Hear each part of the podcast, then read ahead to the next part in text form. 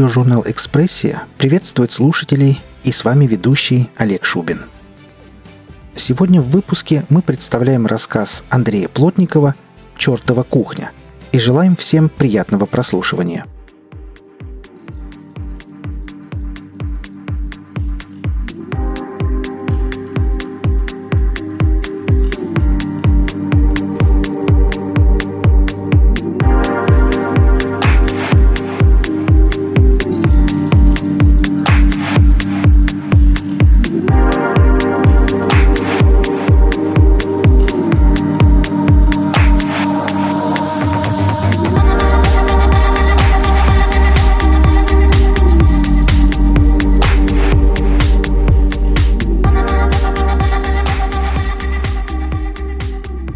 Пеликан выплюнул меня на военном аэродроме в сотни километрах от форта «Чертова кухня». Ближе к линии фронта подлетали только психи, истребители и военные медики. Необычайно жаркая погода проверяла зноем мою выправку и гордость за себя, такого бодрого, красивого и успешного молодого офицера Королевских вооруженных сил. За две минуты марша по летному полю мои блестящие сапоги покрылись налетом горячей серо-коричневой пыли – несмотря на то, что я старался ступать в редкие островки пожухлой травы. Воротничок совершенно не по-штабному намок. У штаба меня никто не встретил. В темной прохладе бункера я нашел и растолкал сонного дневального. Тот, вытаращившись на мою форму, попытался сделать что-то вроде стойки смирно и отрапортовал, что он рядовой такой-то части такой-то военно-грузового аэродрома под номером таким-то. На шум, поправляя ремень, вышел тучный военный в звании капитана. Он решил было выругаться, но тоже пригляделся и, нехотя и кособоко, принял смирно. Он был лет на десять старше меня, а у меня на плечах уже блестели звезды старшего капитана, штабного. Сейчас мне не было неловко, но меня прошибал холодный пот при мысли, что мне скажут доблестные бойцы форта «Чертова кухня», многие из которых зарабатывали свои лейтенантские погоны в настоящем пекле – там, где клубятся черные грозовые тучи, сверкают молнии и шквалистый ветер разбивает гигантские соленые волны, остальную бронь самого неприступного форта всех времен и народов. Да, я ожидал встретить настоящих солдат, уважение которых еще нужно заслужить. Я, ни на секунду не покривив душой, подготовил свое искреннее подобострастие. Нет, мне не будет стыдно перед ними за свои звезды, насиженные задницей. Их тоже дали мне не зазря. — но все мы знаем цену погон гарнизона чертовой кухни. Ухабистая дорога петляла, словно стараясь вырваться из-под колес дребезжащего военного внедорожника, пока, наконец, не выскочила на обрывистый и каменистый берег Северного моря незадолго до Кернца, ближайшего к форту населенного пункта. Мы миновали мыс, на котором, словно мох, грелся на скупом северном солнце полуразрушенный войной приморский городишко – за все время мы встретили лишь пару тяжелых военных грузовиков. Один из них вез на платформе, затянутый тентом, сильно искалеченный истребитель. Я узнал его обводы. Было жарко и душно, словно перед грозой. Удивительный для этих широт зной застал меня врасплох. Я готовился к свирепым и пронизывающим сентябрьским ветрам, к холодным и острым, как миллиарды игл, прибрежным ливням. Растительность, и без того скудная на каменистой почве побережья, сейчас пожелтела и скукожилась, не желая принимать лучи столь необычно активного на севере солнца. Я болтался на своем сидении, укачивая на руках, словно ребенка, пухлый портфель с донесениями из генштаба. Среди многочисленных карт, сводок и распоряжений я вез запечатанный сургучом конверт. К нему раз за разом возвращались мои мысли. Они тревожили меня и будоражили мое воображение. Слишком мягкая подвеска джипа в итоге победила мое адреналиновое опьянение, и я, сморенный полуденным зноем, закимарил, путая настоящие воспоминания со сном. В самом воздухе чувствовалось напряжение. Казалось, вот-вот из указующего перста главнокомандующего сорвутся молнии и начнут бить по выбритым затылкам штабных офицеров. Я стоял, вытянувшись стрункой перед прозрачными дверями, и ждал, когда внутри закончится совещание — Люди перестанут беззвучно открывать рты и выйдут толпой в общее помещение штабного бункера. Как только комната опустела, маршал Даниэл Крик резким жестом призвал меня. Я с четверть часа стоял, словно выточенная из камня фигура, смотрел главнокомандующему в рот и запоминал. Обязан открыть в пятницу 6 сентября в присутствии командира гарнизона чертовой кухни Дреда Олафа прочесть сообщение и проследить, чтобы на общем собрании командир огласил приказ своим подчиненным, не исказив его смысла. Эти инструкции были очень странными и интригующими. Я выслушал также «В случае невыполнения приказа ответственность полностью лежит по законам военного времени, без суда и следствия, на месте». И вот я уже мчался, пролетая над бескрайними лесами северных земель, блестящими под лучами утреннего солнца извилистыми лентами рек, над городами, замаскированными летными полями, колоннами тяжелой техники. Сцена сменилась. Я стоял по стойке смирно на посадочной площадке форта. Ветер хлестал мне по лицу брызгами волн, которые разбивались об основании форта, уходившие под воду. Мои губы сохлись и потрескались. Но все это было неважно. Я наконец-то догадался, что было в этом странном приказе. Полковник Олаф стоял рядом. Он вскрыл пакет в унисон с раскатом грома. Защитники форта выстроились перед нами в ожидании. С этого момента Командование фортом «Чертова кухня» целиком и полностью переходит к старшему капитану Саше Линц, который с момента принятия командования возводится в звание генерал-лейтенанта. Подчиненный гарнизон обязан принести присягу верности своему новому командиру и в дальнейшем неукоснительно следовать приказам генерал-лейтенанта Саши Линц. Полковник выдержал паузу и зачитал регалии главнокомандующего Северного фронта королевских войск, отдавшего этот чудовищный приказ – После этого воины по очереди поднимались ко мне на площадку, преклоняли колено, а я касался их плеча и непокрытой головы бахромой гарнизонного знамени. Ветер бесновался. Тяжелая ткань стяга пропиталась соленой влагой и была уже совсем неподъемной. Рука ныла, соднили губы, но я терпел, стоял, играя желваками, и принимал присягу своих бойцов. Теперь я должен был что-то сказать. Я набрал воздуха в грудь. Сохшиеся на солнце губы еле разлиплись. Тонкая и длинная полоска кожи с нижней губы осталась на верхней, и во рту появился вкус сукровицы. Я поморщился и открыл глаза. Наваждение развеялось, дремота медленно отпускала меня. Кто-то наблюдал за мной с обочины. Пару секунд, пока мы не миновали встречного пешего, тот буравил меня взглядом глубоких голубых глаз. Сморщенный, но крепкий еще старикан внимательно смотрел на меня, пока мы не разминулись. Я оглянулся, но он нет.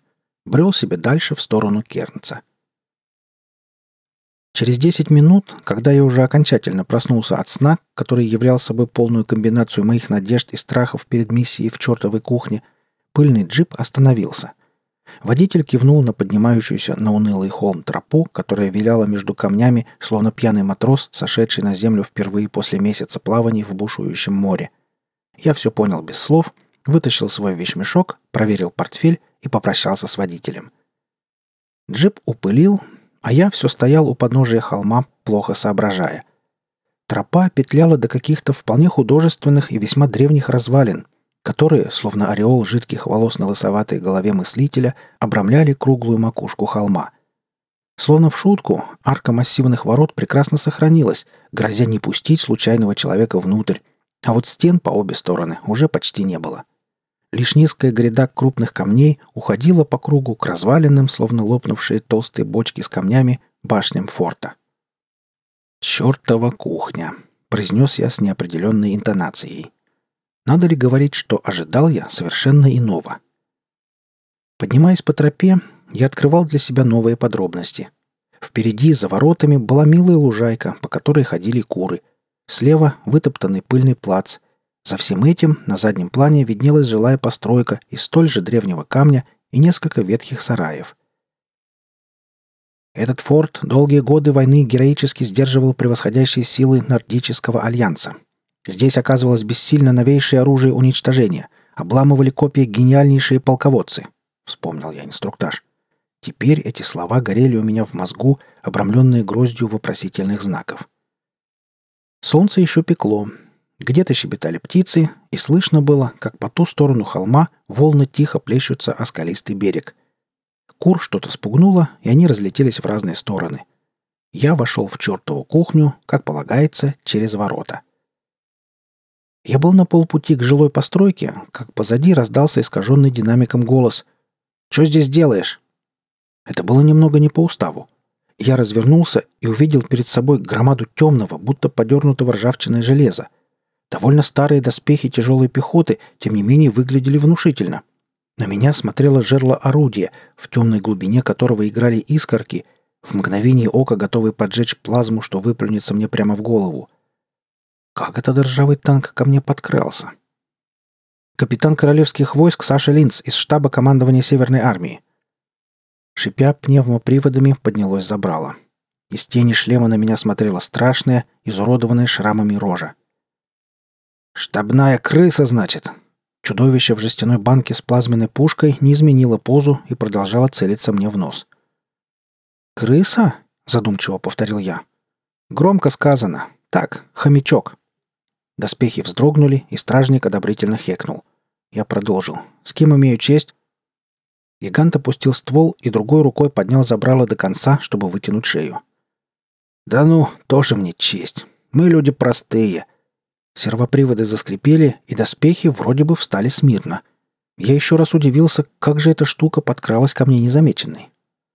«Боец гарнизона чертовой кухни Капрал Шерман». «Тем не менее, приятно познакомиться, Капрал Шерман», — сообщил я и заметил, что все это время держал руку на рукоятке револьвера, что висел у меня в кобуре. Я понял, что Шерман это видел, и мне стало стыдно и смешно одновременно. Это была бы совершенно бесславная дуэль. Я поспешно убрал руку. Капрал проследил за моим движением и снова хекнул. «Но раз уж мы тут почти братья по крови, то зови меня урод». «Хм, так вот. А я, значит, буду хомячок?»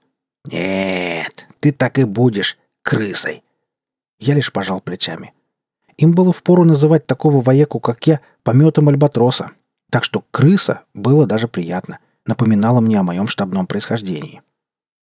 Урод ловко выбрался через люк на спине доспехов и повел меня к постройке. Он был на голову выше меня. Помимо обезображенной шрамами и ожогами морды, он обладал ладным телом с бугрящимися под одеждой мускулами. «Раз уж так, слушай. На кухне представляются только по фамилии. И то только раз. Если ты скажешь черту, что ты крыса из генштаба, то это будет самый правильный твой поступок». Я ухмыльнулся. «Да, мы в учебке тоже подговаривали молокососов сказать какую-нибудь хрень старшим. Преподы зверели, все ржали, юнги получали пару нарядов. Невинные армейские шуточки». Урод лишь пожал плечами, мол, как пожелаешь. «Ты мне другой скажи». Я остановился перед ветхой деревянной дверью. «Это правда форт чертова кухня?» Провожатый сощурил на меня глаза и усмехнулся, отчего его физиономия стала еще страшнее. «Ты об этом?» — он неопределенно качнул головой. «Кухня выглядит так, как захочет». Я интерпретировал это как «не учи нас жить». Урод приоткрыл дверь и подтолкнул меня в прохладный полумрак. Внутри помещение оказалось довольно просторным. Не было никаких перекрытий и стен. Вверх сходились к коньку крыши рассохшиеся толстенные деревянные балки. Стояла разношерстная мебель. Длинные столы, стулья, скамейки, кресла. Бильярдный стол, софа, шкафы с книгами. По центру круговую оборону держала кухня. Пока мои глаза привыкали к темноте, отдыхающие на камбузе уже разглядели меня. Послышался характерный присвист. «Вот это красотка!» Голос принадлежал молодому высокому брюнету, которого звали Луна. Со стороны Софы послышалось неразборчивое шушуканье. Там, сминая до пола подушки и пружины, сидели два бугая. Они были совсем еще юны, дай бог лет по девятнадцать. Их лица сильно отличались, но звали их сестрички. Сестричка Блау и сестричка Грау. Они были совсем еще юны. «Ого!» — заявил огненно-рыжий крепкий парень, что стоял, склонившись над бильярдным столом. Рыжего кликали Руброй. За тем же столом, опершись на тупой конец кия, стоял широкоплечий монгол. Он ничего не сказал. Ни единый мускул не дрогнул на его азиатском лице. Он был Мурза. Еще ничего не сказал сурового вида немолодой бородач, сидящий в одиночестве за барным столом кухни. Он вообще очень редко говорил, ибо был Бирюк. «Как зовут тебя, лапочка?» — спросил подкативший откуда-то низенький мужичок с мерзко хитрыми глазками. Он был Нахрен? Белоснежка? Я разглядывал все это. Что же, могло быть и хуже. Я набрал воздуха, чтобы выдать придуманную колкость про гномов, но урод опередил меня. «Старший капитан Крыса с секретным штабным заданием. Просьба не докапываться». «Ты вообще нахрен не забывай о приличиях», — подошел довольно пожилой бородач, напоминающий древнебылинных богатырей Восточной империи.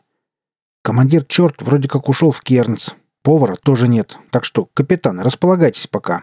Если что, я малой, в отсутствии командования тут за главного». Я жевал ветчину с хлебом.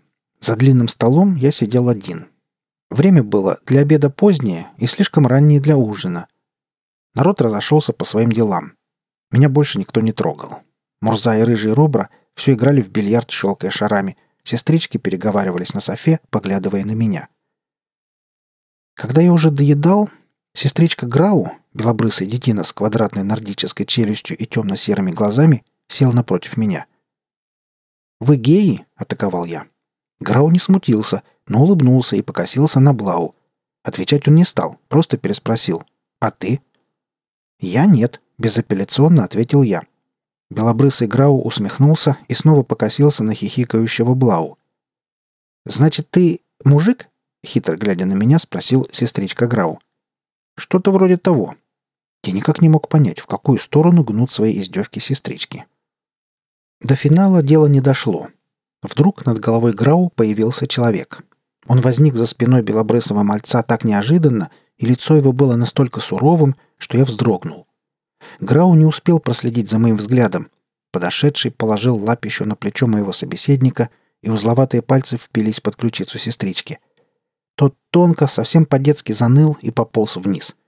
Человек давил и давил, потом резко отпустил, но Грау так и остался согнутым. «Забыл устав кухни!» — рявкнул черт. А это был именно он. Полковник Дред Олаф, командир гарнизона. Я бы никогда в жизни не подумал, что этому человеку уже 60 лет. «Нам было просто интересно», — проскулил Грау, растирая плечо. «Интересно за углом», — отрезал черт. Грау убрался под взглядами Мурзы и Рубры. Я вскочил из-за стола, но полковник меня опередил. Он протянул руку. «Здравия желаю, старший капитан Крыса!» Я завороженно смотрел в чистые и глубокие голубые глаза. Около двух часов я передавал полковнику донесения из штаба. Новые карты, сводки и добытую информацию о передвижении сил противника на Северном фронте, в который, словно острие меча, врезался полуостров с чертовой кухней на самом северном мысе. Нордический альянс уже который год обламывал копья о легендарный форт – и вот теперь все говорило о том, что движение противника начнется в пятницу вечером, и уже ночью надо будет ожидать самую массированную атаку на форт за время войны. Я снова вернулся мыслями к секретному пакету. Сегодня был понедельник. Я должен был еще четыре дня хранить тайну. Хотя соблазн вскрыть конверт прямо сейчас не покидал меня. Черт, конечно же, заметил оставшийся нетронутым конверт.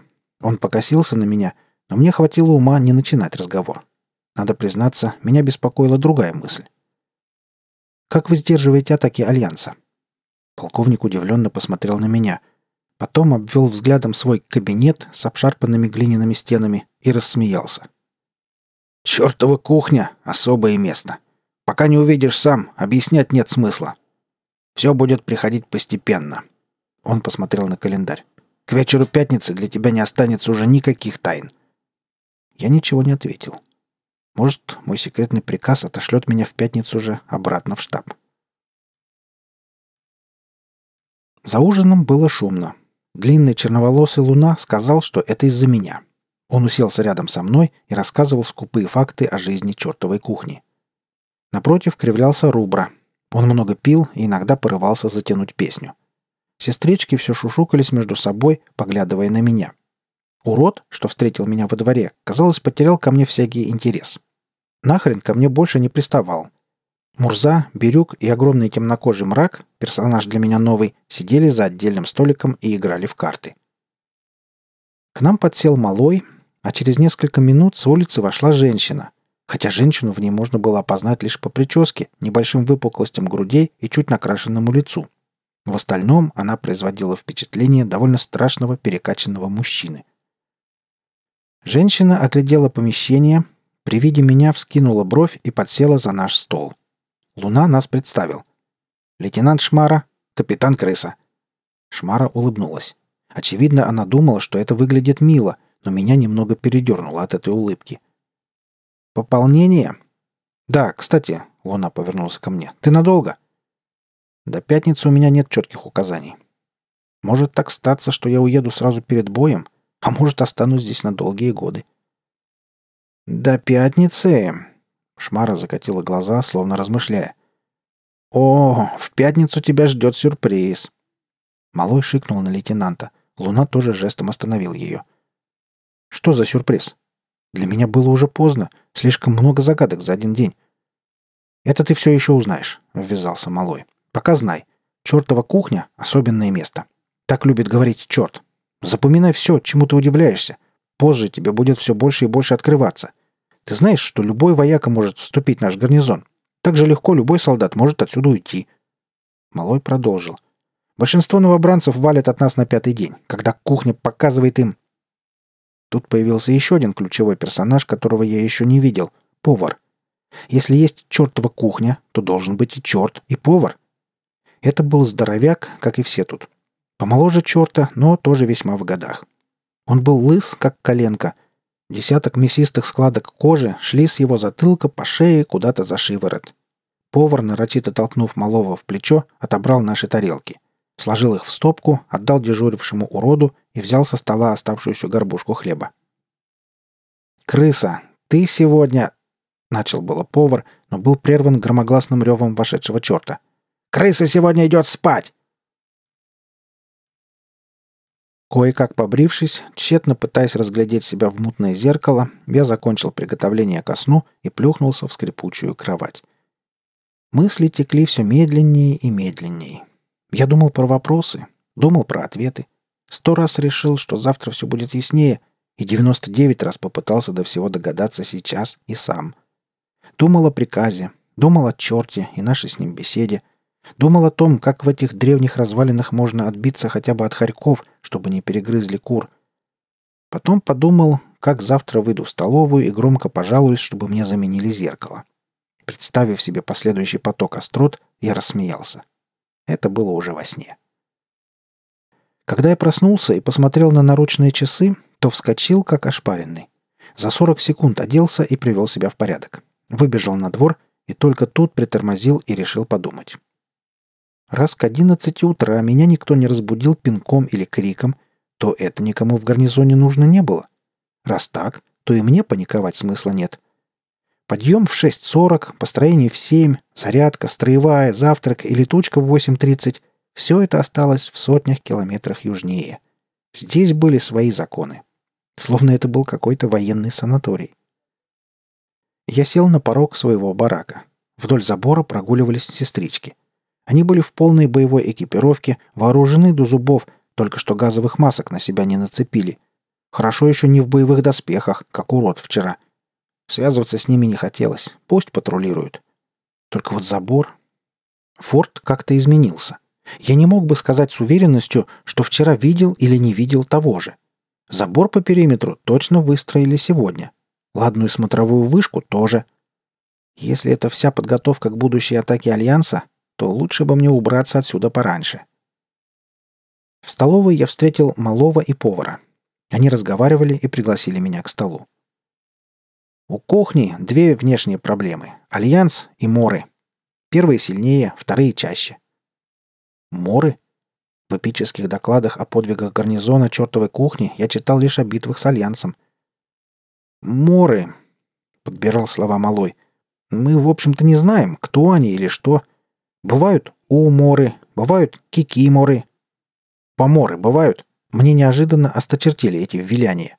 Старики посмотрели на меня, а я даже немного застыдился своей резкости. «Не, таких не бывает», — убедительно отрезал Малой. «Короче, эти существа выходят из моря и лезут к нам. Они прыгают, бегают, плюются, грызутся и рвут когтями. Что им от нас надо, мы не знаем. Бьем их и все тут. Ходит легенда, что кухня сама создает моров, чтобы гарнизон не расслаблялся, сказал повар. Как сейчас? Я не мог больше сидеть без конкретных ответов. «Да», — подхватил повар, — «именно как сейчас. Видел вышку. Вот, думаю, кухня намекает». «Определенно», — кивнул малой. Я хотел было треснуть кулаком по крышке стола, но сдержался. Мне надоело. Хотелось взять и вытрясти из кого-нибудь ответы, но у меня даже не было вопросов, кроме одного. Что здесь, черт подери, происходит? Вошел Луна. «Я пойду купаться. Передайте всем». Повар кивнул. Малой спросил он. «На свое место?» «Да, за камень». «Хорошо, я скажу». «Эй, можно с тобой?» — крикнул я вдогонку Луне. Все уставились на меня, словно я предложил совратить ослика из кернца. «Нет», — отрезал Луна и вышел. Я так и остался с открытым ртом. Выдержав паузу недоумения, из дальнего угла крикнул Рубра. «Слушай, крыска, мы тут юноши нежные, стеснительные. Поэтому свадьбы у вас случаются редко?» — вставил я шутку. «Даже реже, чем в суровых мужских коллективах», — зажал Рубра. Я плюнул на все, поднялся и направился к себе. Вдогонку услышал совет малого, чтобы не выходил за периметр. Мало ли что. Я пока и не собирался. Нашел импровизированную спортплощадку за главной постройкой у дальней стены, зашел к себе переодеться и вернулся повисеть на турнике. Мое представление о доблестном форте не то чтобы рухнуло, скорее поплыло. Я все еще не верил в происходящее. То, что я тут наблюдал, никак не вязалось с героическими сражениями, отголоски которых до сих пор погромыхивают в новостях. Форт вместо ультрасовременного оборонительного сооружения представлял собой благородные развалины крепости времен варваров – Гарнизон больше похож на команду пиратского корабля из беглых каторжников. Хотя я и не имел никакого морального права судить о них, но ореол мифических героев таял, и я ничего не мог с этим поделать. Казалось, покажись на горизонте звено тяжелых коптеров, они за четверть часа отутюжат верхушку холма с чертовой кухней, так что останется лишь мелкая каменная крошка. Еще я думал о приказе. Мысль о том, чтобы открыть его и прочитать до срока, посетила меня уже тысячу раз. Я представлял себе, что мелким шрифтом в конце полковнику Олафу Черту дано указание застрелить меня на месте, если приказ выдан из уже распечатанного конверта. Мимо, покачиваясь, проходил коротышка нахрен. Он был пьян. Меня это взбесило. «Крыса, ты знаешь, все думают, что я другой». Пьяный нахрен рассмеялся. «Я здесь поэтому и остался». «Что ты несешь?» «Кухня меня не изменила, понимаешь? Вообще. Я проснулся и... Опа! Такой же мерзкий карлик. Зато другие думают, что в реальности я кто-то другой. Мне это, конечно, понравилось. Я ни хрена не понимаю, нахрен. Шел бы ты, извини за каламбур. Эх, это правда. Чуть я растрынделся. Тебе же еще три дня, да? Кротышка ушел. Я остался в еще более сметенных чувствах. Здесь что-то происходит. Они знают что, а я нет. Это чертовски нечестно. Вдруг пришла мысль, которая меня рассмешила. У меня был пакет с приказом, о котором никто не знает, даже сам черт. А я могу пойти к себе и вскрыть этот конверт. Получается один-один. За ужином было тихо. Я припозднился. Большинство команды уже разошлось по своим вечерним делам. За барной стойкой сидели мрак и шмара. Темнокожий гигант жаловался, что выдохся. Кухня дает ему это понять. Шмара что-то спрашивала. Вроде не утешала, просто пыталась понять и помочь. Я молча поел. Рядом жевал свою порцию бирюк. Повар что-то колдовал в своем укрепрайоне, периодически подливая мраку и тут же отворачиваясь к огнедышащей плите. Вошли черт и малой. Они выглядели озабоченно. Окружили мрака, и до меня донеслись обрывки беседы. «И что ты думаешь?» Сходу, словно продолжая недавний разговор, начал черт. «Думаю, что уйду. Что мне тут загибаться? Кем я стану? Я не хочу перед ребятами. Думаешь, все так уж серьезно? Да ты сам посмотри!» Повысил тон мрак и согнул руку, демонстрируя бицепс. Я ничего такого не увидел, но черт с малым что-то для себя поняли и хмыкнули. «Давно ты так сдал?» «За три последних дня». Мрак опрокинул рюмку и стукнул ее о стол. «До воскресенья я тебя не отпущу», — сказал черт. Мрак лишь покачал головой. Малой положил ему руку на плечо и увлек за собой. Все трое вышли. Шмара оглянулась, встретилась со мной взглядом, развела руками и тоже ушла. Рядом лишь чавкал Бирюк. «Крыса, смотри! Ты персик!» Бирюк хмыкнул, а повар продолжал, стоя за бруствером своей кухни. В руках он держал огромный спелый персик. Я сдержал свое раздражение. Последние часы я тешил себя мыслью о том, что я вскрою этот чертов секретный приказ и узнаю, наконец, что чертову кухню в полном составе отправляют на сельхозработы. «Персик, да», — повторил повар. «Смотри, сколько сочной мякоти. Это то, что видят люди, твои поверхностные желания, чувства, эмоции, да даже твое бренное тело.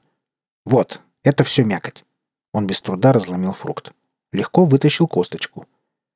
«Вот косточка. Это ты такой, как ты себя видишь, чувствуешь. Тот тайный, которого ты скрываешь под мякотью, сознательно или по привычке. Это тот ты, которого ты выпускаешь на волю, когда ты пьяный, когда ты один, когда никто не подловит тебя. Я слушал в полуха. Повар подковырнул ножом, и косточка разломилась. «А вот что видит кухня!» Я поднял глаза.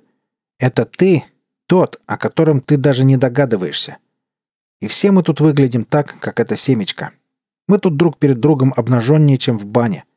Я не знаю, крыса, кто ты, но когда кухня позволит тебе глянуть в зеркало, думаю, ты сильно удивишься». Повар загоготал, а я машинально оглядел себя. Заметив это, повар одернул меня. «Эй, ты меня не слушаешь.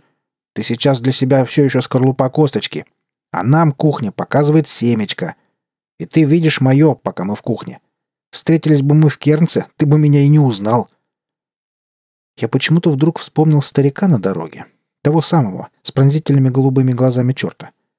С этого момента мне стало интересно, что говорит повар. «Мы все кто-то там, снаружи. Люди видят мякоть, мы сами для себя, косточки. Так и живем. Кухня очищает нас до зерна. Это сильное потрясение для каждого. Поэтому кухня дает новичкам время. Пообвыкнутся, посмотрят, послушают. А потом увидят себя, увидят свое семечко. Повар налил себе пиво и сделал большой глоток. Я сглотнул в унисон. Лысый здоровяк ухмыльнулся и налил мне тоже. Через мгновение я уже сидел за стойкой, лицом к лицу с поваром. «Ты думаешь? Тут были сотни бойцов. Все хотели геройствовать в кухне. Потом смотрели на себя, ужасались и уходили. Мы тут не потому, что все как на подбор громилы и здоровяки. Нет, мы тут остались потому, что нам понравилось то, как кухня нас увидела и показала другим. Погоди, погоди, я с трудом тебя понимаю. Ты лысый пожилой крепыш размерами 2 на 2. Повар кивнул. Но на самом деле ты так не выглядишь.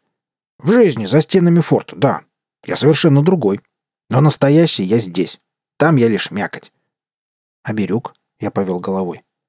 Я не знаю, какой Бирюк в обычной жизни. Тут он яростный и беспощадный боец. А какой в жизни Луна? А нахрен? И тут я запнулся. Мне вспомнился пьяный коротышка. И вдруг его слова начали обретать для меня смысл. «Ну и как же выгляжу я?» Я подался вперед, чуть не опрокинув кружку. «Я тебе не скажу», — прищурился повар. «У нас есть правило. Новички видят себя не сразу. Мы никогда не говорим им, как показывает их нам кухня заранее. А еще мы никогда не интересуемся и никогда не пытаемся узнать, как выглядит наша мякоть. Мы тут все самые, что ни на есть настоящие. Усек?» «Поэтому Луна не взял меня купаться?» Повар кивнул. «Как далеко это работает?» «Завтра черт покажет тебе карту». «Но как? Это что, мистика?» Повар лишь пожал плечами. Спал я плохо. Ворочался и думал о разном. В бреду приходили образы уродов в доспехах, какие-то видения косточек, вывернутых наизнанку людей. Я думал про себя. Перед сном я пробовал поискать зеркало, но, видно и правда, чертова кухня не давала мне отразиться ни в чем. Я снова думал о секретном документе, о пятнице и о наступлении Нордического альянса. Потом мне снилась кровавая бойня. А потом... Я вскочил, разбуженный пронзительной сиреной. Она пульсировала часто, вместе с красным светом за окном. На часах было 4 утра. Я, наверное, успел проспать всего минут сорок. Дай бог час. Я вскочил со скрипучей и жесткой металлической кровати. За окном иллюминатором едва светало, и шел проливной дождь. Через полминуты, когда я был уже одет, тяжелую металлическую дверь открыл луна. «Крыса, ты воевать умеешь, или ты не по этому делу?» — буднично спросил он. Могу попробовать. Отлично. Спустишься в оружейную, выберешь себе что-нибудь. Это два уровня вниз по трапу, дверь с красной маркировкой. Потом ориентируйся на мой сигнал. Мы будем на берегу. Луна исчез. Я не стал ничего переспрашивать. По его тону было понятно, что только идиот не разберется. Я схватил пакет с секретным приказом и сунул его за пояс. Оставлять его я не мог. Захватит враг, мне не сносить головы. А если я с ним помру, то и все равно. Я выбежал в гулкий коридор, освещаемый резкими аварийными огнями. Дверь на улицу была распахнута. Я выбежал на металлическую площадку. Внизу разбивались о скалы волны. Я пробежал по решетчатому полу вдоль металлической стены до лестничного пролета. Скользя по перилам, пролетел вниз. Снова тяжелая железная дверь, маркировка, и я уже в просторной оружейной. От разнообразия у меня заребило в глазах. Но вдруг прямо перед собой на гидравлической подставке я увидел летный штурмовой доспех. Чертова кухня, которая за ночь превратилась в стальную крепость, теперь играла на моих детских травмах. Именно перед тем, как доверить мне летное снаряжение, меня выперли из училища. С повышением, как мне тогда сказали, а в приказе, который я видеть был не должен, стояло экспрессивное поведение в воздухе. Проще говоря, я псих. А мне было тесно и скучно в тренировочных истребителях. Меня влекла свобода неба, да. Но мне умело подрезали крылья. Через мгновение я влезал в летный доспех. Подгонял его, опустил шлем, проверил вооружение. Еще пару минут, и я доковылял до автоматических ворот. Те распахнулись, и я выпрыгнул в пропасть. Спикировав до самой воды, я включил форсаж и по широкой дуге зашел на позывные луны. Взмыв над скальной грядой, я увидел широкую песчаную косу, на которой в утренних сумерках шло сражение. Из воды медленно и неуклюже выходили бесформенные твари. Они казались безобидными и беспомощными — Большинство из них не доходило до кромки прибоя, срезанные очередями существа падали в воду. Те, что вылазили на сушу, соображали несколько секунд, и если не были при этом убиты, кидались на ближайшую цель. Воздушных целей не было. Я почувствовал себя одиноко. Гарнизон отбивался от моров в полном составе. Слаженно и даже рутинно. По песку гоняли багги с пулеметными турелями. На одной рассекались сестрички, второй управлял мрак, а отстреливался нахрен. Урода я узнал сразу. Он стоял в тылу. Его плазменное орудие было чрезвычайно медленным. Рядом с металлическим гигантом сидел на одном колене Луна в легких кевларовых доспехах с мелкокалиберным пулеметом. Три бронебойных, один трассирующий. Урод лишь следил за рассекающими утреннюю мглу красными нитями и ухал своей пушкой в ту сторону. Эффект был потрясающий. Плазмоид испарял воду, брызги, туман и моров. Урод пошатывался, возвращался на огневую позицию и ждал перезарядки. Луна прицельно стрелял. Шмара, Бирюк и Рубра в тяжелых пехотных доспехах сдерживали волну моров в камнях, окаймлявших песчаную косу.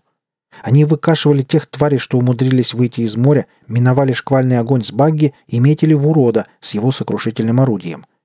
На утесе сидел Мурза в камуфляжном доспехе и со снайперским дальнобоем, он выносил особо крупные особи, как только те показывали свои бугристые тела из моря. Повар и малой тоже стояли на возвышенности. Их шестиствольные джаггернауты присели на суставчатых ногах в огневом положении и лупили из всех стволов мощными залпами. От них вода буквально закипала, выбрасывая из воды ошметки. Вероятно, благодаря этой артподдержке моров выползало в пять раз меньше, чем зарождалось в морской пучине. Черт в сияющих доспехах командира стоял еще выше над джаггернаутами и спокойно следил за истреблением морских тварей. Я пролетел на высоте нескольких метров над пляжем и сбил пару моров мечом. В шлемофоне послышались одобрительные возгласы и улюлюканье. «Эй, авиация! Только сегодня и только у нас! Летающая крыса! Летучая крыса! Ангел возмездия!» Я усмехнулся. А ведь не ждали они, что я возьму в руки миномет. Не ждали. Казалось бы, а что такого? Я ведь тоже солдат. Светало. Дождь теперь просто моросил. Солнце пыталось пробиться сквозь низкие облака. К шести утра моров стало больше. Убитые туши растекались в топкую слизь. Баги теперь курсировали у самой кромки каменистого утеса. Пляж превратился в болото. «Вижу супермора», — заявил Мурза, щелкая из снайперки. «Навожу». В пелене дождя показался тоненький красный лучик. Я как раз пролетал над всплывающим из воды островом, когда малой руганью прогнал меня с линии огня. Грянул залп. Джаггернауты синхронно откатились назад. Поднятые брызги и ошметки мора осели, но остров стал лишь больше. Из воды вдруг появились кольца толстых щупалец. «Повар и малой, работайте по кромке прибоя. Луна наводит. Урод концентрирует огонь по морю. Шмара и Рубра поддерживают на дистанции. Остальные без изменений. Супермор под шквальным огнем, периодически содрогаясь от ударов плазмогана, выбрался на сушу. Стремительным ударом щупальца он сбил багги сестричек. Машина кубарем полетела по заваленному тушами берегу. Грау ловко выбрался из-под обломков и расчищал сектор перед собой. Блау не спешил выбираться. В шлемофоне снова раздался голос черта. Он перераспределил обязанности и сам прыгнул вытаскивать Блау. Огонь еще больше сосредоточился на суперморе. Тот, теряя куски туши, щупальца и бурую жидкость, двигался к позициям джаггернаутов. Рядовые моры остались без внимания, и теперь только горстка пехотинцев отбивалась на пляже. Ситуация сильно осложнилась. Поднялся ветер, меня то и дело кидало на скалы. Мне пришлось подняться повыше, чтобы подумать о тактике. Внизу организовывалось отступление за стены форта. Вдруг два стремительных щупальца сбили джаггернаут повара и разорвали его ходовую часть. Малой успел убраться из-под ударов могучих конечностей. На этом мы лишились мощной огневой поддержки. Волна моров потекла уже по камням, заполнив пляж целиком. Черт скомандовал отступление под прикрытием Мурзы и крысы. Это был первый приказ, адресованный лично мне. В какой-то момент я даже решил, что про мое участие в бое позабыли. Я воспрял духом. Мне нравилось вертеться в воздухе, рубить и уходить. Делать петли, царапать брюхо пиками утесов. Я был пьян адреналином. Я спикировал на супермора, развернулся ногами вниз в паре метров от его головы и обдал тварь огнем из дюз реактивных двигателей доспеха. По инерции я приземлился на склизкую поверхность, подпрыгнул на форсаже и глубоко вспорол его безразмерную тушу лазерным мечом. Раскаленный луч испарял мерзкую плоть, тяжелые половины монстра начали разваливаться, раскрывая бурлящий цветок его внутренностей. Крыса успешно отработал по супермору. Спокойно, с некоторым облегчением сообщил в эфир Мурза, продолжая щелкать цели. Эфир радостно зашумел — Шум не стихал, стал изменяться, нарастал. Он превратился в шелест, громкий и давящий на нервы. У меня немного помутилось сознание, когда я развернулся и посмотрел в сторону неспокойного моря. На небольшой высоте к нам летели на перепончатых крыльях орды новых моров. «Крыса, прикрывай нас со стены! Хватит летать!» Бойцы были на полпути к укрытию. Только Шмара и Бирюк успели уже добраться до форта. А я был пьян настолько, что и море, и моры были мне по колено. Я вспомнил, как с меня сорвали крылья в училище, и рассмеялся. В наушниках послышалась яростная ругань черта. Все слышали мой безумный смех. Я увеличил площадь крыла, взмыл над низкими облаками и рухнул вниз за роем летающих моров. Те тупо мчались на скалы, метя в отступающих. Я вышел из пике в горизонтальный полет, выкрутил луч меча на максимальную мощность и врезался в летящую толпу. Это было прекрасно. Это было дико и первобытно — я рубил, резал кромками крыльев, поджигал пламенем из дюз. Мне сказали, что длилось это 15 минут. Мне казалось, что это была вечность. На башнях чертовой кухни появились турели. Словно усиливающийся дождь, по пляжу зашлепали тяжелые свинцовые капли. Через минуту это был уже тропический ливень. Сквозь шум и грохот были слышны страшные, похожие на скрипы, крики погибающих тварей. Я очнулся от своего танца и вырвался из редеющего облака летающих монстров. Турели в тот же миг перевели огонь, и в считанные секунды оставшиеся враги попадали в кипящую морскую воду. Приземлившись на площадке внутри периметра, я осмотрел свой летный доспех и ужаснулся. В воздухе я бы продержался еще минуту, не больше. Но теперь все кончилось. Чертова кухня до позднего вечера еще была в боевой готовности, но потом башни с турелями стали таять, Исчезло обширное помещение оружейной и посадочная площадка. Мы напились в глухом металлическом помещении столовой. Был яркий электрический свет, залитые столы, разбитые кружки, поздравления, пересказы, обнимания. Выговор всем от черта, который сказал, что сражались все, словно слабоумные калеки. Мне пообещали карцер до пятницы, но потом наградили за убийство Супермура тем, что отменили наказание. С этого момента я формально был принят за своего. «Крыса, смотри, ты картошка», — заявил повар, когда я оказался поблизости. «Э, не, я персик. Это вчера ты был персик, сегодня ты клубень, и ты варишься». «Дерьмово», — взгрустнул я по своему образу персика. «Ни капли. Ты впитываешь все то, в чем варишься. Ты пропитываешься кухней. Она проникает в тебя, заполняет тебя.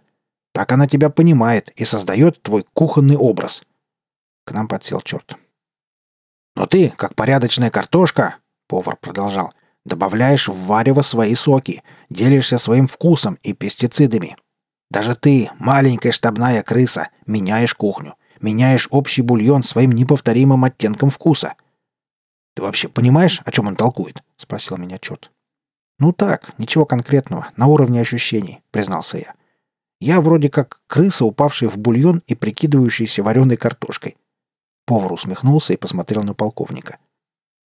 «Мы подозревали, что моры — это дело рук самой кухни.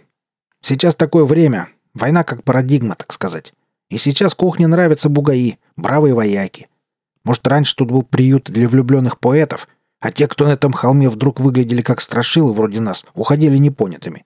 Сейчас тут задерживаются такие вот здоровяки. Черт оглядел беснующихся бойцов. Так вот, к чему я это? Руку даю на отсечение, что сегодняшнее представление затевалось ради тебя. Не было у нас еще летающих тварей. Ни с нашей стороны, ни со стороны моров. А я тоже выгляжу, как громила из тюряги, попытался я.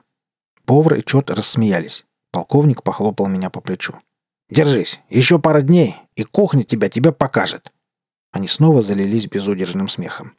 Я попробовал было обидеться, но атмосфера всеобщего праздника оказалась сильнее. К полуночи я вернулся в свою комнату. Я был переполнен впечатлениями и пониманием. Теперь мне было ясно, как тут держат оборону от моров, нордического альянса и самого дьявола. Тут был дух бойцов и сила кухни. И пока их ярость и воля варились в общем котле, тут стояла неприступная крепость. Мистическая и необъяснимая, в то же время так просто устроенная. Я плюхнулся на кровать в полной уверенности, что сейчас я понимаю, как устроена Вселенная, в чем смысл жизни и что мне делать дальше. И тут мои мысли неожиданно уперлись снова в секретный пакет. Я бросил его после битвы, когда переодевался. Разворошив одежду, я обнаружил, что мой китель разорван. Я потрогал бок на этом месте. Действительно соднило. Пакет я тоже нашел поврежденным. На этом кончились мои страдания. Я вынул лист через рваную дыру в конверте и сел читать. В свете полученных сведений о широкомасштабном наступлении Нордического альянса на северной границе королевства, а также о готовящемся ударе по форту Чертова кухня, Приказываю полковнику Дреду Олафу сдать форт силам Альянса, оказав незначительное сопротивление. Бойцам предписывается либо сдаться врагу, либо отступить. Во втором случае их ждет военно-полевой суд. Детали операции на усмотрение командира гарнизона. Я опешил. Попытался сам себе пошутить, что в приказе таки ни слова про меня, любимого. Но шутка застряла в туго запутанных мыслях. Я рванул было к черту, но остановился – я подумал на секунду, что в штабе сидят не идиоты, но тут же передумал, вспомнив, что сам оттуда. Похоже, я обрек себя на изощренное мучение скрытым знанием. Я провалялся до утра. Мысли просто путались и цеплялись друг за друга, но стройной картины происходящего и выхода из ситуации так и не увиделось. Когда за окном стало светать холодным мокрым светом, я провалился в забытье. На утро кухня выглядела не так тревожно, хотя остались массивные бетонные укрепления, стены, сползающие по скалам к самой песчаной косе. Глубокие бойницы для тяжелых орудий прошлого столетия. Внутри было поуютнее. Металл и бетон остался снаружи. У нас появилось добротное каменное здание с деревянной крышей. От дождя праздно шатающийся гарнизон спасали крытые галереи, соединившие строение форта. Я проходил весь день смурной и ни с кем не разговаривал. Я не знал, как мне смотреть своим соратникам в глаза. Позавчера я заявился в их форт, вчера сражался плечом к плечу, а завтра я открою для них приказ о сдаче кухни врагу. Я отпросился у малого и убежал. Просто вышел из ворот форта, спустился по тропе на дорогу и побежал.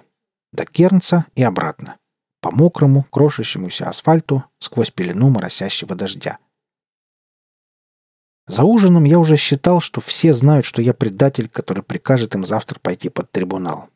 Это было совершенно неверно, но после пробежки меня накрыло снова с еще большей силой. То, как я выглядел, порождало косые взгляды. Эти взгляды накручивали меня еще больше. Я уже три раза проверял, не исчез ли конверт из моей комнаты. Черт словно не обращал на мое состояние ни малейшего внимания. Перед тем, как отпустить меня побегать, Малой спокойно показал мне карты местности с областью действия форта. А повар в своем репертуаре перед моим уходом с ужина громко заявил мне Крыса! Ты салат!» «Да неужели?» «Да, и никак иначе». «Из картошки и персика?» «Нет, настоящий качанчик салата. Садись, больше времени не будет». Меня в очередной раз пронзила мысль. Он все знает. Усилием воли я развеял ее и уселся за стойкой, всем своим видом показывая, что сегодня в меня учения не лезут. Но повара это не смутило. Он налил мне пиво и продолжал. «Тебя, как и салата, нет. Есть листья. Чтобы не усложнять, каждое важное событие в твоей жизни меняет тебя безвозвратно. У меня вспыхнули уши. «Не красней так, я не про это!» — весело заявил повар, а рядом расхохотался Рубра, который слушал нас в полуха. В усложненной теории. Каждую секунду, каждый квант времени старый ты умираешь, а новый рождаешься. Смерти нет, и одновременно с этим она происходит постоянно. Вот крысы, что подсела минуту назад за стойку, уже нет. Мы будем говорить завтра. Да, вчера крыса был героем. Сечешь? Рубра был, я был, все были. Мы говорим о себе словно о мертвых. Ах, какой я был идиот! Или как же я был счастлив! А это я, это уже не ты, это он, тот мертвый ты. И это так. Нас, тех, больше нет. Мы стали очередным листом салата. А сейчас мы нежно-желтая салатовая серединка, рождающийся листок. Прошла секунда, и мы уже не в центре, и нас уже нет. Есть другие мы, которые сейчас. При этом мы знаем, что скоро мы будем. Словно ждем новорожденного. Я завтра буду. Вот вырасту и стану. И вот что, крыса. Мы живем и не жалеем, что умираем каждый день. А нечего жалеть, когда ты — салат. И секрет человека в том, что все его листья, умершие годы назад, все еще растут на одной кочерышке. Она — наш стержень и связующее звено. Если ее срезать, то мы распадемся на тысячи личностей мгновений, каждая из которых жива в определенную секунду, а в остальное время мертва. Наша смерть — это просто расставание наших бывших «я». Они разлетаются во все стороны, не имея больше ничего общего с тем большим «я». Повар замолчал. Я задумчиво смотрел в кружку. Рядом не выдержал рубра. Повар хочет сказать, что кухня нас всех держит за кочерышку, и сам же взорвался хохотом. Я встал и ушел. «Да что такое с крысой?» Рубра даже испугался. «Что я такого сказал?» Эту ночь я не спал совсем. Сначала смотрел в окно и наблюдал сквозь дождь, как кухня превращается в настоящее современное укрепление. К рассвету она ощетинилась стволами и антеннами силовых щитов. Бетон и сталь сменились композитной броней. Двор исчез. Появились палубы, надстройки с турелями, посадочная площадка, люки ракетных шахт. Мне надоело сидеть в заперти. От недосыпа гудела голова. Я вышел на холодный утренний воздух. Небо над нами очистилось, но горизонт был затянут тяжелыми грозовыми тучами. Двумя уровнями внизу я увидел патрулирующего нахрена. Тот заметил меня и помахал рукой. К семи часам на ногах были уже все. Сестрички миновали меня, Грау весело подмигнул. Они спустились в оружейную. На верхней палубе обновленного форта, с моря теперь похожего на крепко застрявший в скалах линкор, стояли черт, повар и малой. Там было что-то вроде капитанского мостика, выступающего из укрепленного командного пункта. Туда я и отправился, не желая больше носить под сердцем свою ношу. По пути мне встретился Рубра с осунувшимся мраком. Рыжий подбадривал совершенно упавшего духом товарища. Я посочувствовал темнокожему громиле. Мои мучения кончатся уже через несколько минут, а вот его кухонные силы покидают понемногу. Не знаю, будет ли он вообще участвовать в последнем сражении чертовой кухни. «Эй, мрак!» — выдавил я улыбку. «Мне пришло срочное сообщение из генерального штаба». Оба уставились на меня. «Там сказано, если страшная обезьяна не перестанет кукситься, надрать ей задницу перед строем. Несмотря на всю трагичность ситуации, я чуть не лопнул от смеха от того, как Рубра вытаращился на меня. Но он быстро пришел в себя. «Ну надо же! Крыса шутит!» Вот мрак среагировал по-своему, причем так молниеносно, что я отлетел к стене с разбитой губой. Тут же мрак получил от Рубры. Я вскочил и вместе с Руброй помог мраку подняться. Удар Рубры меня бы убил на повал, а мрак еще шевелился. «Дьявол!» — пробормотал он. «Извини, крыса, я что-то Мое дело маленькое. Приказ я тебе передал». Я утер кровь и пошел дальше, немного облегчив свое состояние этим экспромтом. Мрак попытался тут же взять реванш, но, похоже, Рубра снова отправил его валяться. Я лишь услышал рев мрака. «После заварушки я тебе вломлю по полной!» И веселый ответ. «Заметано!» Я, наверное, был перепачкан кровью больше, чем было положено по уставу. Трое командующих уставились на меня в ожидании, что я пришел доложить им о неприемлемом насилии со стороны старших по званию, но они ничего такого не сказали. «Здравия желаю», — начал я с козыряния. «Господин полковник, разрешите доложить?» Черт напрягся и молча кивнул. «У меня был дополнительный приказ генерального штаба передать вам сегодня этот конверт. Прошу прощения, пострадал в сражении». Я протянул ему измятый и рваный пакет. Черт принял его и без лишних разговоров вскрыл. «Также я обязан проследить, что вы объявите содержимое приказа личному составу». Черт уже читал. Повар и малой не лезли. Полковник быстро справился и усмехнулся, сворачивая приказ трубочкой. «А что ты, крыса, будешь теперь делать?» Он ни на секунду не усомнился, что я уже прочитал приказ. «Перейду под ваше командование. По правилам форта, каждый военный королевской армии имеет право остаться в гарнизоне для прохождения воинской службы». «Даже так?» — черт вскинул брови. «Геройски. Впрочем, многие глупости геройские. Черт, не глядя, передал приказ повару. Тот развернул его и вместе с малым уставился в текст. Через полминуты повар воскликнул. «Неужели они что-то поняли?» «Видимо, так», — ответил черт. «Сдается мне, война кончается, но пока об этом знают лишь немногие». Он повернулся ко мне. «Старший капитан Саша Линц, будьте готовы на вечернем построении доложить мне лично о боевой готовности форта. До этого свободны». «Есть!» — выпалил я. «Перед построением посмотрись в зеркало!» — крикнул мне вдогонку черт, за моей спиной раздались смешки. Я бежал вниз. Как-то много всего схлынуло и нахлынуло одновременно. С тех пор, когда мне все казалось ясным и прозрачным, прошло как будто сто лет. Теперь я снова был в смятении. Но единственное тешило меня — завтра к обеду все кончится. Так или иначе. Я занял себя рысканием по углам форта, выясняя, кто как готовится к защите. Вечером на горизонте, прижатые тучами, появились россыпи корабельных огней. Высоко над нами был замечен разведчик. С наступлением темноты усиливался ветер. Огни то пропадали за линией горизонта, то появлялись снова. В открытом море был шторм. Я пробегал до самого построения. Забежал к себе, чтобы переодеться, и вспомнил про зеркало. Решительно и без колебаний я вытянулся перед неожиданно заработавшим зеркалом в ванной комнате и остолбенел. На меня, хлопая огромными густыми ресницами, смотрела высокая и тонкая блондинка с пышнейшей копной кучерявых до лопаток волос. Личико моего отражения было настолько смазливым, что впору было посадить рядом мопса и взять в руки розовую сумочку на золотой цепочке. Огромные, совершенно глупенькие глазки, розовые щечки и пухлые, чувственные, слегка обиженные губки. Тонкая и длинная шейка — острые плечики и беззащитно выступающие косточки ключицы, миниатюрное тело, стройное и достаточно сексуальное. Грудь и бедра были необычно женственны для такой хрупкой фигуры. Ко всему прочему, на моем отражении был надет тонкий, обтягивающий летный комбинезон, отличающийся излишне глубоким декольте и отсутствием рукавов. Дополняли образ массивные ботинки на высокой подошве. Я дернул себя на мысли, что если бы встретил такую девушку в жизни, то неминуемо влюбился бы. Я охватился за голову. Девушка в зеркале закрыла ладошками глаза, сведя локти и ноги, словно она, подловленная голой в бане, скрывала свои обнаженные прелести. Кухонный я обладал соответствующими образу ужимками. Я выругался самым грязным из известных мне способов. У моего отражения было злое лицо, разбитое и оттого еще больше припухшая губа и засохшая струйка крови по подбородку и роскошной груди. Тут у меня в памяти всплыли разговоры и выражения лиц.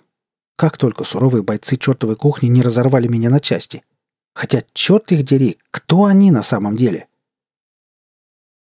Я стоял по стойке смирно на посадочной площадке. Волны, разбивающиеся далеко внизу, лишь грозили залить брызгами строй, но ветер мстил за беспомощность моря и рвал свободные лацканы, флаги, ворошил волосы на непокрытых головах. Полковник Черт только что закончил читать приказ. Специально выпустил его из рук и тот исчез. Лица бойцов были одинаково суровы. Все как один смотрели из-под лобья, играли желваками и не шевелились. Они ждали, что скажет черт. Я стоял перед ними, рядом с чертом и поваром. Стояла. Я — окровавленная и злая куколка-блондинка, готовая рвать и жечь. Согласно указанию действовать по своему усмотрению, я принял решение... Пауза затянулась, словно черт перебирал несуществующие бумажки со своей подготовленной заранее речью. С полуночи передать командование над гарнизоном старшему капитану Саше Линц. Бам! Не слишком ли для меня на сегодня? На этой неделе? В этой жизни? Мой последний приказ, действие которого в принципе может отменить старший капитан, всем героически погибнуть в бою. Никто не дрогнул. Лишь повар криво усмехнулся. Повторяю, всем амбалам, громилам и неотесанным мужланам приказываю погибнуть в бою и без следа пропасть в морской пучине. А до этого держать оборону и подчиняться старшему капитану беспрекословно. И тут случилось то, что ни в каком сне не могло бы мне присниться. Все как один ударили себя кулаком правой руки по груди и вскрикнули «Отдадим жизни за капитана крысу!» Черт рассмеялся. «Ну что, козел отпущения? Хотя...» Он позволил себе осмотреть меня с ног до головы. «Коза, правильнее было бы сказать.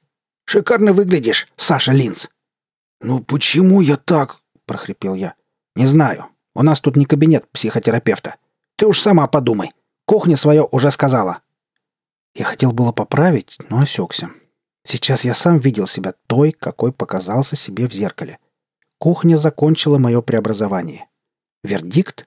Мне тут не место. Я должен был, сгорая от стыда, бежать без оглядки. Вниз, по дороге к Кернцу, чтобы вернуться в свое прежнее тело и состояние души. Но я этого не сделал. Не сделала? Наверное, именно этим я заслужила уважение гарнизона. В три часа ночь превратилась в полыхающий ад. Шла плотная артподготовка. Силовые экраны гудели от напряжения. На их границе, на высоте десятка метров, бушевало пламя, плюхались фугасы, разлеталась протуберанцами плазма, преломлялись лазерные лучи.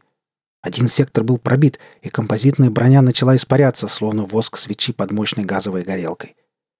Мы выжидали в укрытиях. Ответные меры были бы сейчас бесполезны. В четыре утра все разом затихло. Песчаный пляж стал мутным зеркалом — скалы гладкими оплавленными сосульками, форт остался гордым линкором. На горизонте показались корабли. Где-то в пасмурном небе раздался гул сотен самолетов. Команда расходилась по позициям. Повар и Малой выстроили свои тяжелые джаггернауты на средней палубе и открыли заградительный огонь мощными редкими залпами. Сестрички облюбовали зенитные орудия на башнях. Мрак, Рубра и Бирюк разбрелись по нижним уровням в штурмовых доспехах с переносными ракетными комплексами. Луна и Урод, как обычно в Спарке, заняли позицию с тяжелыми орудиями. Шмара, Мурза и Нахрен заняли оставшиеся две башни со скорострельными плазмоганами. Черт остался в капитанской рубке следить за силовыми полями и автоматическими турелями. А я стояла на посадочной площадке. Слушала гул выстрелов, шум волн и приближающейся авиации врага. Мои золотые кудри развивались ветром, гладкая кожа покрылась мелкими каплями соленых брызг, лицо было напряжено. Глаза горели адским огнем. Я смотрела перед собой и благодарила кухню. Благодарила за красоту. Наверное, такая вычурная, гламурная красота — это именно то, что содержало мое семечко. Я всегда стремился, стремилась к красоте, на грани самолюбования.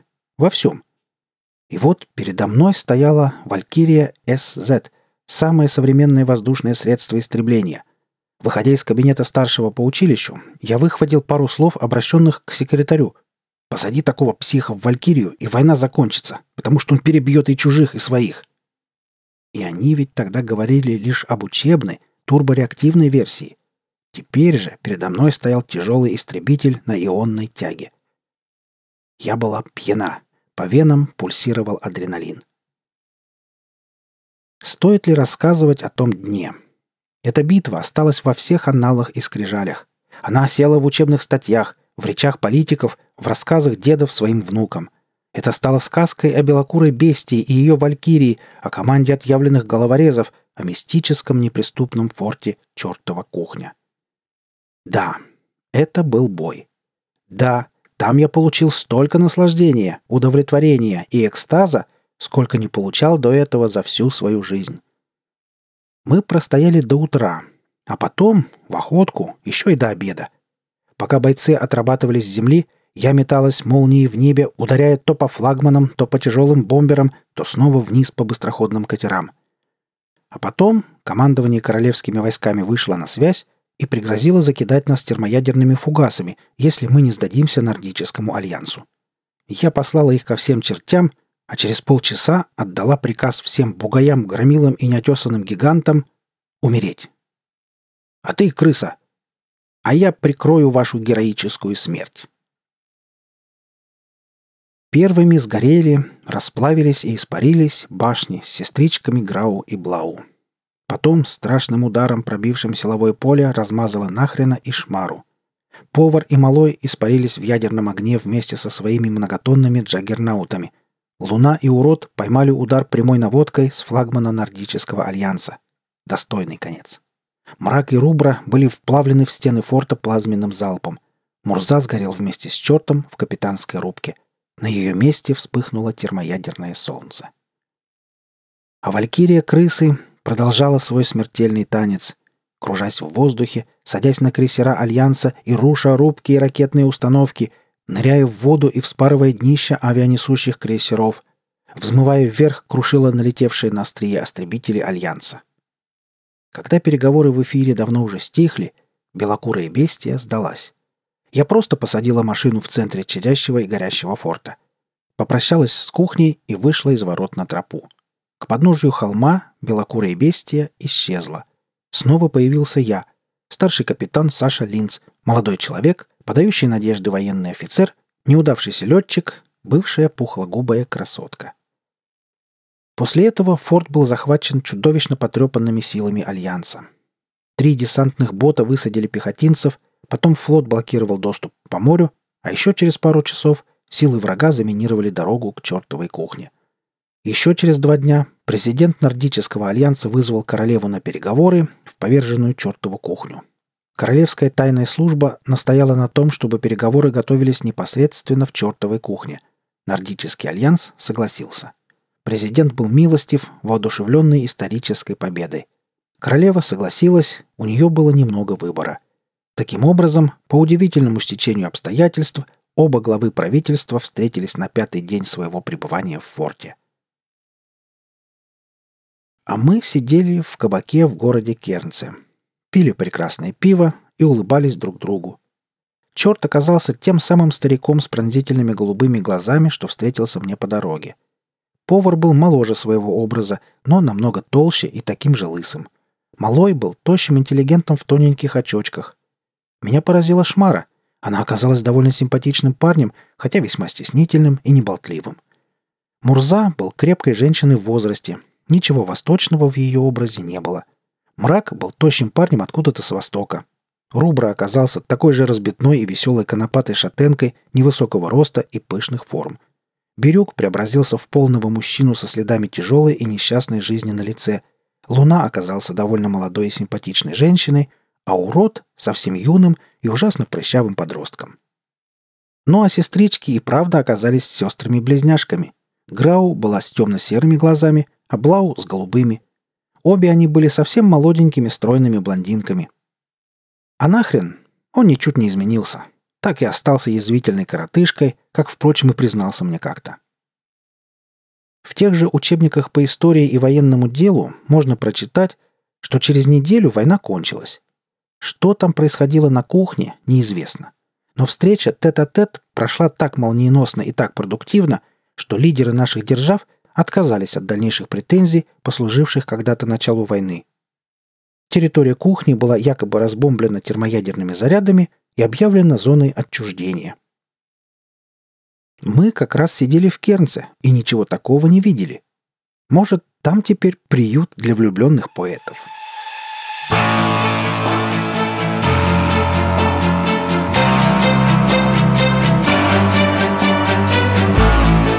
Вы прослушали рассказ Андрея Плотникова «Чертова кухня». Автору и исполнителю будет приятно услышать мнение о работе. Оставляйте пожелания в комментариях к этому выпуску. Наша команда очень благодарна всем за оказанное внимание. Аудиожурнал «Экспрессия» желает вам прекрасного настроения. Будьте вместе с нами и до встречи в следующем выпуске.